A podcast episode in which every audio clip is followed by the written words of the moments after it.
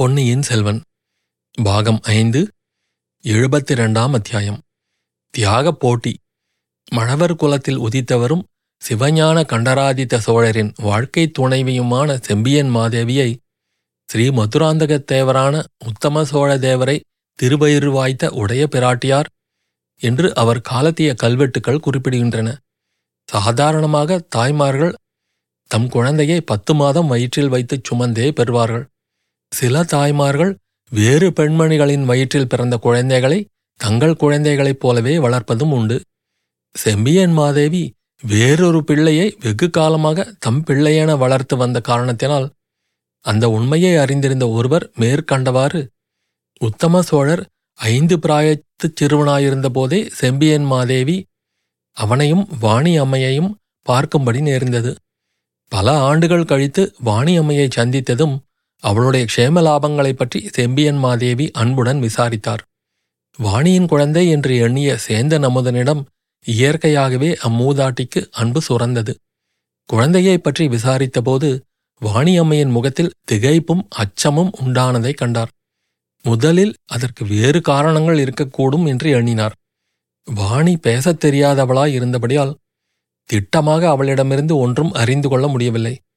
ஆயினும் வாணியம்மை ஒரு காலத்தில் தமக்குச் செய்த உதவியை கருதியும் அவளுடைய குழந்தையிடம் ஏற்பட்ட பாசம் காரணமாகவும் தாயும் பிள்ளையும் கவலையின்றி வாழ்க்கை நடத்துவதற்கு வேண்டிய உதவிகளைச் செய்தார்.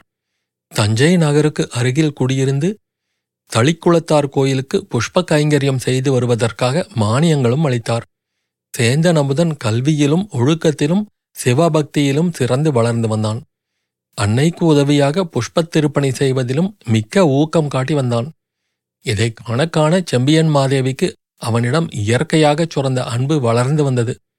ஒரு நாள் அவருடைய மனத்தில் விசித்திரமான ஐயம் ஒன்று தோன்றியது. அது அவருக்கு ஒரே சமயத்தில் இன்பத்தையும் வேதனையையும் இனந்தெரியாத பீதியையும் உண்டாக்கியது. எத்தனையோ விதமாக அந்த ஐயத்தை போக்கிக் கொள்ள முயன்றும் இயலவில்லை. பிறந்து சில தினங்களில் இறந்து போன தம் குழந்தையைப் பற்றிய நினைவு அடிக்கடி எழுந்த வண்ணமாயிருந்தபடியால் அவர் உள்ளம் அமைதி கொள்ளவில்லை. கடைசியாக ஒரு நாள் வாணி அம்மையிடம் தெளிவாக கேட்டுத் தெரிந்து கொள்வது என்று தீர்மானித்தார். வாணியை தனியாக அழைத்து வரும்படி செய்தார். இறந்து போன தம் குழந்தையை வாணியிடம் கொடுத்து ஒருவரும் அறியாமல் புதைத்து விட்டு வரச் சொன்னார் அல்லவா அவ்வாறு புதைத்த இடத்தில் அதன் ஞாபகார்த்தமாக பள்ளிப்படை கோயில் ஒன்று எழுப்ப வேண்டும் என்று சொல்லி புதைத்த இடத்தைச் சொல்லும்படி கேட்டார். இந்த பழைய நிகழ்ச்சிகளைப் பற்றிய ஞாபகமே அவருக்கு துன்பம் அளித்தது. செவிடும் ஊமையுமான வாணியிடம் இதையெல்லாம் சமிக்ஞை பாஷையினால் கேட்க வேண்டியதாக இருந்தது. அது அவருக்கு மேலும் சொல்ல முடியாத வேதனையை அளித்தது. அவருடைய கேள்விகளுக்கு விலை கூற வாணி மிகவும் தயங்கினாள். கடைசியாக பேரரசியின் கட்டளையை மீற முடியாமல் உண்மையைச் சொல்லிவிட்டாள். புதைப்பதற்காக தன்னிடம் கொடுக்கப்பட்ட குழந்தை உண்மையில் இறக்கவில்லை என்பதையும் அதை தனக்கு கருத்திருமன் என்பவன் எடுத்துக்காட்டியதையும் பின்னர் அரசியிடம் திரும்பி வந்தால் என்ன நேரிடுமோ என்று அஞ்சி கருத்திருமனுடன் திருமறைக்காடு சென்றதையும் சில காலத்துக்கெல்லாம் கருத்திருமன் தன்னை விட்டுவிட்டு போய்விட்டபடியால் தான் திரும்பி பழையாறைக்கு வந்ததையும் விவரமாக கூறினாள். சேந்தன் அமுதன் உண்மையிலேயே தன் வயிற்றில் பத்து மாதம் சுமந்து பெற்ற பிள்ளைதான் என்பதை அறிந்ததும் செம்பியன் மாதேவி ஒரு புறத்தில் எல்லையற்ற ஆனந்தம் அடைந்தார். அவர் உடம்பெல்லாம் சிலிர்த்து பூரித்தது. கண்களிலிருந்து தாரை தாரையாக கண்ணீர் பொழிந்தது. மகனே என்று கூவி சேந்தன் அமுதனை கட்டித் தழுவிக் கொள்ள வேண்டும் என்ற ஆர்வம் எழுந்தது. ஆயினும் அந்த ஆர்வத்தை கட்டுப்படுத்திக் கொண்டார். அந்த உண்மை வெளியானால் அதிலிருந்து ஏற்படக்கூடிய குழப்பங்களை எண்ணி ஒரு புறம் பீதி கொண்டார். உலகில் பிறக்கும் எல்லா குழந்தைகளும் இறைவனுடைய குழந்தைகளே என்று கருதக்கூடிய உயர் ஞான பரிபக்குவத்தை அவருடைய உள்ளம் அடைந்திருந்தபடியால் பெற்ற பிள்ளையிடம் தாய்க்கு ஏற்படக்கூடிய பாசத்தை கட்டுப்படுத்திக் கொள்ள அவரால் முடிந்தது. அரண்மனையில் வளர்ந்தால் என்ன? குடிசையில் வளர்ந்தால் என்ன? இந்த நிலையில்லா மனித வாழ்வின் சுகபோகங்கள் எல்லாம் வெறும் மாயை அல்லவா? உலக வாழ்வை நீத்த பிறகு அடைய வேண்டிய கதி அல்லவோ முக்கியமானது? என் பதி அரச போகங்களை வெறுத்து சிவபெருமானுடைய இணையடி நிழலில் திளைத்து வாழ்க்கையை நடத்தியபடியால் அவருக்கு பிறந்த பிள்ளை இவ்விதம் குடிசையில் வாழ்ந்து இறைவனுக்கு தொண்டு செய்யும் பேறு பெற்றான் போலும் என்றெல்லாம் அடிக்கடி எண்ணி மனத்தை உறுதிப்படுத்திக் கொண்டார். ஆயினும் சேந்தன் அமுதன் தமது வயிற்றில் பிறந்த மகன் என்று அறிந்ததினால் தாம் வளர்த்த குமாரனாகிய மதுராந்தகனை சோழ சிங்காதனத்தில் ஏற்றி வைக்கக்கூடாது என்ற எண்ணம் அவர் உள்ளத்தில் வலுப்பட்டது. முன்னமேயே கண்டராதித்தரிடம் தாம் செய்த குற்றத்தை அவர் ஒப்புக்கொண்டு மன்னிப்பும் பெற்றிருந்தார். உன் வயிற்றில் பிறந்த குழந்தையானால் என்ன? அனாதை பெண்மணிக்கு பிறந்த குழந்தையாயிருந்தால் என்ன? இறைவனுடைய திருக்கண்ணோட்டத்தில் இருவரும் சமமானவர்கள்தான்.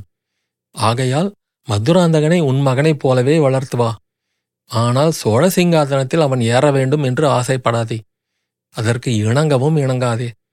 அது நான் பிறந்த சோழ குலத்துக்கு துரோகம் செய்ததாகும்.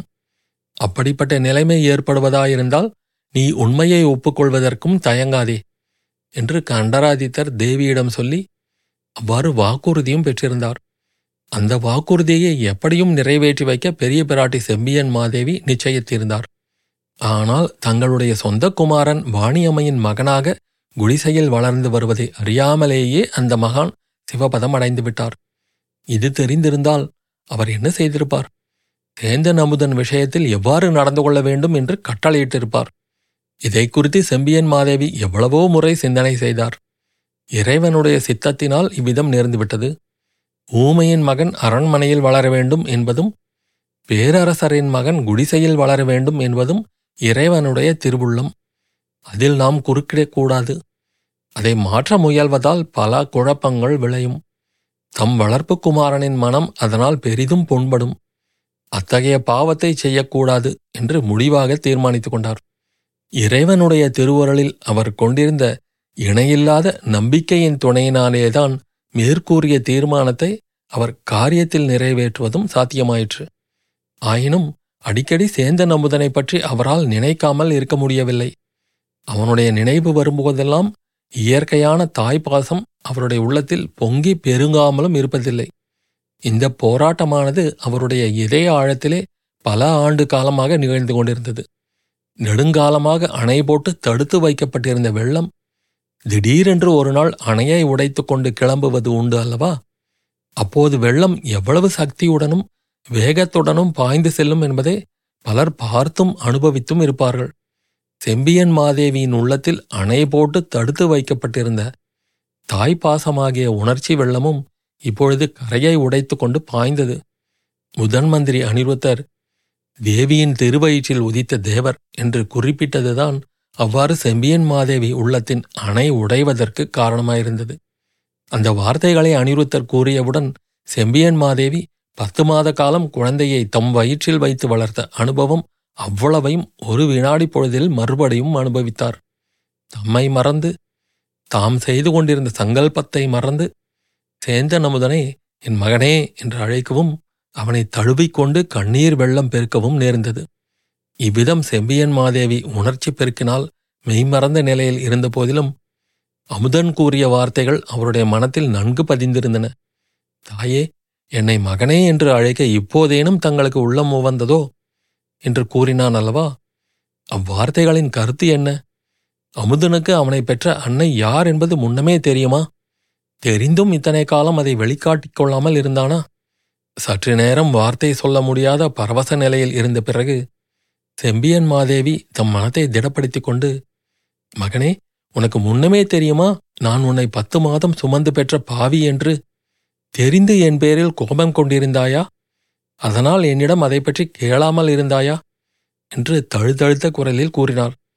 அப்போது சேந்தன் அமுதன் கடல் மடை திறந்தது போல் பின்வருமாறு உணர்ச்சி நிறைந்த வார்த்தைகளை பொழிந்து தள்ளினான். தாயே நான் தங்கள் வயிற்றில் பிறந்த பாக்கியசாலி என்பதை சில காலமாக அறிந்திருந்தேன். உலகம் போற்றும் புண்ணியவதியாகிய தாங்கள் ஒரு நாள் என்னை மகனே என்று அழைக்க வேண்டும் என்று தவம் செய்து கொண்டிருந்தேன். தங்களுடைய மகன் என்று சொல்லுவதற்கு தகுதி ஆவதற்கு பிரயத்தனம் செய்து வந்தேன். அல்லும் பகலும் சிவபெருமானுடைய திருவடிகளை தியானித்துக் கொண்டிருந்தேன். தாங்களே என்னை அழைக்காவிட்டாலும் நானே தங்களிடம் வருவதாகத்தான் இருந்தேன். ஆனால் இந்த ராஜ்யத்தின் உரிமை விஷயம் தீரட்டும் என்று காத்திருந்தேன். தங்களை அன்னை என்று அழைக்கும் உரிமையைத்தான் நான் வேண்டினேன். ராஜ்யத்துக்கு உரியவர் யார் என்று நிச்சயமான பிறகு தங்களிடம் வந்து தாய் உரிமை கோர விரும்பினேன். அம்மணி தங்களுடைய மனம் கோணாமல் நடப்பதற்காக என் உள்ளத்தை கொள்ளை கொண்ட பூங்குழலியை தியாகம் செய்யவும் சித்தமாயிருந்தேன். நல்ல வேளையாக அவளும் தன்னுடைய மனத்தை மாற்றிக்கொண்டாள். தாயே மூன்று நாளைக்கு முன்பு என் உயிருக்கு பெரும் அபாயம் வந்தது. தங்களிடம் நானும் பூங்குழலையும் வணங்கி ஆசி பெற்றுக்கொண்ட சிறிது நேரத்துக்கெல்லாம் அந்த அபாயத்திலிருந்து உத்தம நண்பன் ஒருவன் என்னை காப்பாற்றினான். அதை பற்றி நான் அப்போது அவ்வளவு மகிழ்ச்சி அடையவில்லை. அவனிடம் அவ்வளவாக நன்றி செலுத்தவும் இல்லை. இப்போது அவனுக்கு நான் எவ்வளவு நன்றி கடன் பட்டவன் என்பதை உணர்கிறேன். தாங்கள் என்னை மகனே என்று தங்கள் திருவாயினால் அழைத்தீர்கள் அல்லவா? இந்த நாளை காண நான் உயிரோடு இருந்தேன் அல்லவா? இதுவே போதும். நான் பாக்கியசாலி ஆகிவிட்டேன் இனி ஒன்றும் எனக்கு வேண்டாம். இங்கு இப்போது நடந்தது இங்கு உள்ளவர்களுக்கு மட்டும் தெரிந்திருக்கட்டும். வேறு யாருக்கும் தெரிய வேண்டாம். ராஜ்யத்தில் மேலும் குழப்பம் விளைய வேண்டாம். கோடிக்கரைக்கு உடனே புறப்பட்டு போவதற்கு எனக்கும் பூங்குழலிக்கும் விடை கொடுத்து அனுப்புங்கள். இந்த வார்த்தைகள் பெரிய பிராட்டி செம்பியன் மாதேவியின் உள்ளத்தில் உண்டாக்கிய உணர்ச்சி புயலை சொற்களினால் விவரிக்க முடியாது. விம்மலும் கண்ணீரும் கலந்த மெல்லிய குரலில் குழந்தாய் நீயே என் உத்தம புதல்வன். நீயே தெய்வாம்சம் பொருந்திய என் கணவரின் உத்தம குமாரன் என்று கூறினார். இவ்வளவு நேரமும் சுந்தர சோழர் சின்ன பழுவேட்டரையர் இளைய பிராட்டி குந்தவை தேவி ஆகியவர்கள் பிரமித்துப் போயிருந்தார்கள். அங்கே வெளியான ரகசியமும் அதனால் விளையக்கூடிய பலாபலன்களும் அவர்களுடைய உள்ளங்களில் பெரும் கொந்தளிப்பை உண்டாக்கின. அவர்களில் குந்தவைதான் முதலில் பேசும் சக்தி பெற்றாள். தந்தையே பெரிய பிராட்டியார் மதுராந்தகருக்கு பட்டம் கட்டக்கூடாது என்று பிடிவாதம் பிடித்ததின் காரணம் இப்போதுதான் தெரிகிறது. சுந்தர சோழரும் அப்போது பிரமிப்பும் திகைப்பும் நீங்கி ஆமாம் குமாரி ஆனால் அந்த காரணம் இப்போது நீங்கிவிட்டது. என் பெரிய அன்னையின் திருவயிற்றில் உதித்த உத்தம புதல்வனுக்கு முடிசூட்டுவதில் இனிமேல் அவருக்கு ஆட்சேபம் இருக்க முடியாது அல்லவா? என்றார். செம்பியன் மாதேவி சிறிது பரபரப்புடன் சுந்தர சோழரை பார்த்து சக்கரவர்த்தி என் குமாரன் சற்று முன் கூறிய வார்த்தைகளை கேட்கவில்லையா? இந்த செய்தி இங்கே உள்ளவர்களைத் தவிர வேறு யாருக்கும் தெரிய வேண்டாம். என் மகன் ராஜ்ய உரிமை கோரவில்லை. அதை தங்கள் முன்னால் அவன் வாயினாலேயே தெரிவித்து விட்டானே என்றார். ஆம் பிரபு. இந்த சோழ ராஜ்யத்தில் ஏற்கனவே உள்ள சிக்கல்கள் போதும். என்னால் வேறு புதிய சிக்கல் உண்டாக வேண்டாம். எனக்கு விடை கொடுங்கள். என்னையும் என்னை மணந்து கொள்ள உபந்த பூங்குழலியையும் ஆசீர்வதித்து அனுப்புங்கள். பூங்குழலி இங்கே வா என்றான் அமுதன். வாசற்படியின் அருகில் நின்று கொண்டிருந்த பூங்குழலி உள்ளே வந்தாள். சேந்தன் அமுதனும் பூங்குழலியும் முதலில் செம்பியன் மாதேவிக்கு நமஸ்காரம் செய்தார்கள். பின்னர் சக்கரவர்த்தியை வணங்கினார்கள். எழுந்து நின்றதும் சேந்தன் அமுதன் பிரபு நாங்கள் உடனே கோடிக்கரை போக விடை கொடுங்கள். தாயே விடை கொடுங்கள் என்றான். செம்பியன் மாதேவி சக்கரவர்த்தியை பார்த்து ஆமையா இவர்களுக்கு விடை கொடுத்து அனுப்புவோம். எனக்கு விருப்பமான போது நான் கோடிக்கரை சென்று இவர்களை பார்த்துக் கொள்கிறேன் என்றார். சுந்தர சோழர் அது ஒரு நாளும் முடியாது. நான் விடை கொடுக்க மாட்டேன் என்றார். முதன் மந்திரி குறுக்கிட்டு சக்கரவர்த்தி எதுவும் இப்போது தீர்மானம் செய்ய வேண்டாம். இன்னும் சில தினங்கள் இவர்கள் என் இல்லத்திலேயே இருக்கட்டும். பெரிய பிராட்டியின் மகன் கிடைத்து விட்டார். ஆனால் சின்ன பழுவேட்டரையரின் மருமகர் கிடைக்கவில்லை. அவரை பற்றிய செய்தி வரும் வரையில் இவர்கள் இங்கு இருக்கட்டும். அதுவரை இங்குள்ளவர்களைத் தவிர வேறு யாருக்கும் இந்த ரகசியம் தெரிய வேண்டாம் என்றார். அருள்மொழியிடமாவது அவசியம் சொல்லித்தான் ஆக வேண்டும் என்றாள் இளைய பிராட்டி குந்தவை தேவி. வேண்டாம் வேண்டாம் அது மட்டும் செய்ய வேண்டாம் என்று கேட்டுக்கொண்டான் சேந்தனமுதன். கடைசியாக சக்கரவர்த்தி தேவி எது எப்படியானாலும் ஆகட்டும். இத்தனை தினங்கள் கழித்து இன்றைக்கு தங்கள் திருவயிற்றில் உதித்த மகன் உங்களிடம் வந்திருக்கிறான்? உங்களை உடனே பிரிப்பதற்கு நான் சம்மதிக்க மாட்டேன். சில தினங்களாவது இங்கே நீங்கள் சேர்ந்திருங்கள். என் அரண்மனையிலோ முதன் மந்திரியின் மாளிகையிலோ தங்குவீருங்கள் ராஜ்ய உரிமையை பற்றி முடிவான தீர்மானம் ஆன பிறகு இவர்களை கோடிக்கரை அனுப்புவது பற்றி யோசிக்கலாம். அதுவரையில் இங்குள்ளவர்களைத் தவிர வேறு யாருக்கும் இச்செய்தி தெரிய வேண்டாம் என்றார். அத்தியாயம் முடிவு.